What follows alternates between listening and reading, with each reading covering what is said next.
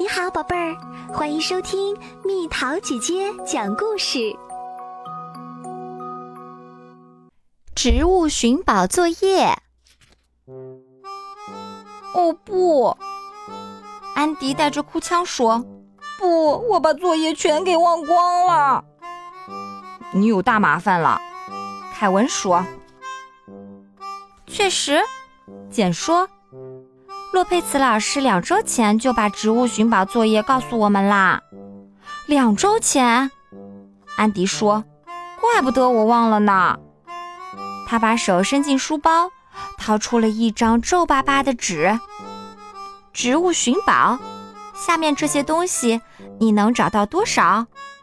花瓣，一片非绿色的叶子，刺儿果，种子，根毛。加分享，一个关于植物如何传播种子的例子。好好寻宝吧！我现在就做。安迪说：“你开玩笑呢吧？”简说：“时间不够了。”凯文说：“安迪看了看手表，校车五分钟之内不会来的。”他说：“安迪向一丛高高的草跑过去。”也许我能在这儿找到点东西，他想。列表中的第一项是花瓣儿，好吧，安迪想。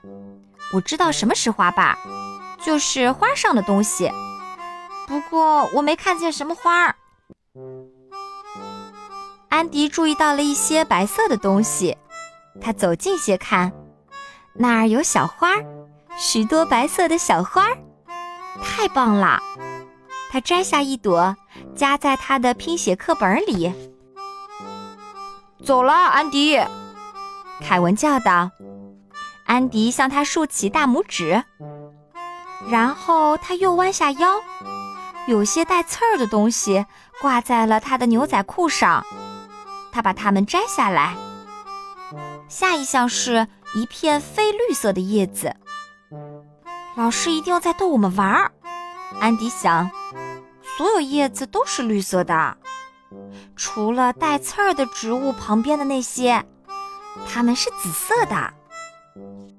找到两个啦！安迪大喊：“加油啊！”凯文给他鼓劲儿，简直难以相信。简说：“下一项是刺儿果，刺儿果是什么？”他想先跳过这一项。再下一项是种子，安迪知道什么是种子，但周围并没有。快点儿！凯文喊：“校车来啦！”安迪没听他的，他正全神贯注地盯着任务单。根毛，他根本没看见根。这时他想起了科学课本里的图片。哦，根长在地底下。安迪从午餐盒里拿出一把塑料勺子，他小心翼翼地在一株野草边挖起来。安迪卖力地干着，它出来了，而且它的末端悬挂着小小的毛根毛。车要开了，校车司机喊道。安迪把一整株植物放在保温杯里。然后朝校车跑去。安迪坐下了，可忽然又跳了起来。那个带刺儿的东西回到了他的裤子上。他用活页夹把它弄掉，然后开始工作。他先从活页夹里拿出一页纸，把它折成手风琴风箱的样子。之后，他把白色的花瓣粘在第一折上。把紫色叶子粘在第二折上，接着他把根毛展平，粘在第三折上。我没有种子和刺儿果。安迪一边下车一边想，也许佩洛茨老师今天不在，没那么走运。同学们，早上好。佩洛茨老师说：“相信你们都迫不及待的想要分享自己的科学作业了吧？”唉，安迪在心里叹了口气。好吧，佩洛茨老师说：“谁想第一个来？”安迪在椅子上缩起身子。我我，乔丹说：“他总想第一个，他肯定去超市寻宝了。”安迪想：“有什么了不起的？”然后轮到杰夫了。当他指着一个刺儿果时，安迪简直不敢相信自己的眼睛。他和自己从裤子上弄掉的那个带刺儿的东西一模一样。如果我留着它就好了，安迪想。他低头看看，想知道那个刺儿果去哪儿了。然后，你猜怎么着？刺儿果还在那儿。现在它挂在他的鞋带上了。安迪把它摘下来，哦，好疼，又扎了一下。他把刺儿果粘到那张纸上。现在除了种子，其他东西他都有了。安迪看看手表，午饭之前大家不能都展示完。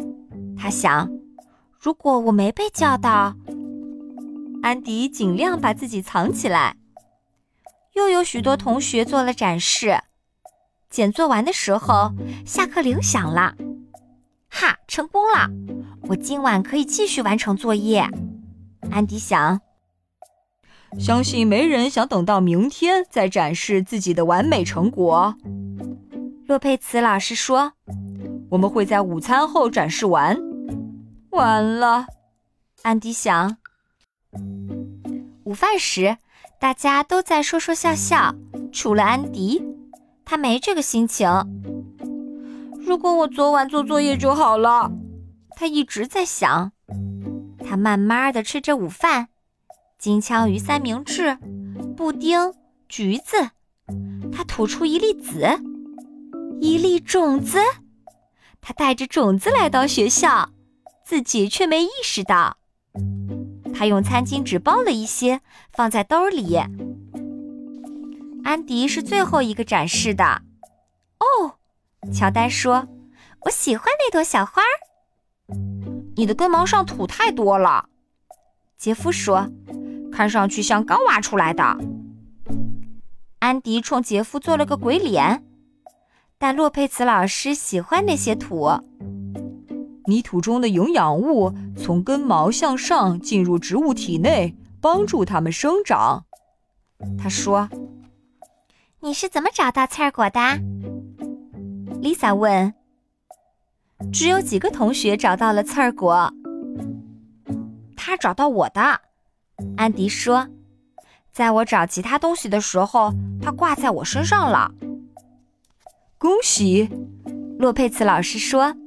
这是植物传播种子的非常好的例子。他打开刺儿果，让大家看里面。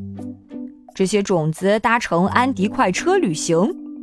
他说：“大家都鼓起掌来，寻宝作业真有意思。”安迪已经等不及开始下一次了。不过下一次，他警告自己要早点完成作业。